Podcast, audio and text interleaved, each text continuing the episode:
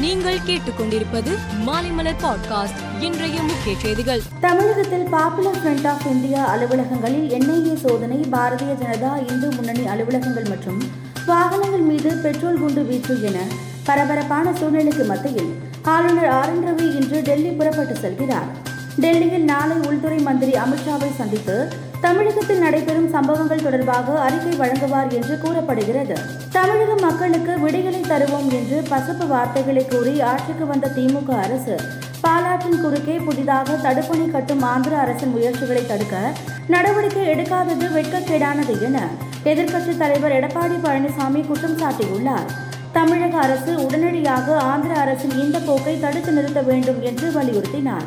ஈரோடு மூலப்பாளையத்தில் பாஜக பிரமுகரின் கடைக்கு டீசல் ஊற்றி தீ வைத்த வழக்கில் எஸ்டிபிஐ கட்சியைச் சேர்ந்த நான்கு பேர் கைது செய்யப்பட்டு சிறையில் அடைக்கப்பட்டனர். தமிழகத்தில் பாஜக மற்றும் ஆர்எஸ்எஸ் நிர்வாகிகளுக்கு சொந்தமான இடங்களில் கடந்த ஐந்து நாட்களில் பதினாறு இடங்களில் பெட்ரோல் குண்டுகள் வீசப்பட்டதாகவும் கோவை ஈரோடு மதுரை திண்டுக்கல் உள்ளிட்ட மாவட்டங்களில் பதினைந்து பேர் கைது செய்யப்பட்டிருப்பதாகவும் காவல்துறை தரப்பில் தெரிவிக்கப்பட்டுள்ளது ராஜஸ்தான் முதல்வர் அசோக் கெலாட் காங்கிரஸ் தலைவர் ஆகும் பட்சத்தில் அவருக்கு பதில் சச்சின் பைலட் புதிய முதலமைச்சராக தேர்ந்தெடுக்கப்படலாம் என எதிர்பார்க்கப்படுகிறது.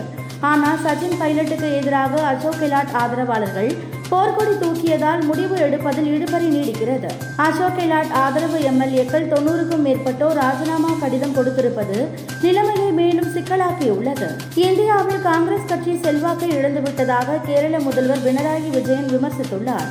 சாதி மத பேதங்களுக்கு எதிராக சக்தியுடன் போராட காங்கிரசுக்கு தற்போது இயலவில்லை என்றும் கூறினார். நியூயார்க்கில் இந்திய வெளியுறவு மந்திரி ஜெய்சங்கர் பத்திரிகையாளர்களை சந்தித்தார். அப்போது வளரும் நாடுகளுக்காக இந்தியா எப்போதும் பேசுவதாகவும் சர்வதேச மன்றங்களில் அவர்களின் பிரச்சனைகளை அழுத்தமாக முன்னிலைப்படுத்துவதாகவும் குறிப்பிட்டார். ஆஸ்திரேலியாவுக்கு எதிரான கடைசி டி டுவெண்டி போட்டியில் இந்திய அணி ஆறு விக்கெட் வித்தியாசத்தில் வெற்றி பெற்றது. இதன் மூலம் டி டுவெண்டி தொடரை இரண்டுக்கு ஒன்று என்ற கணக்கில் இந்திய அணி கைப்பற்றியுள்ளது. மேலும் செய்திகளுக்கு மாலைமலர் பாட்காஸ்டை பாருங்கள்.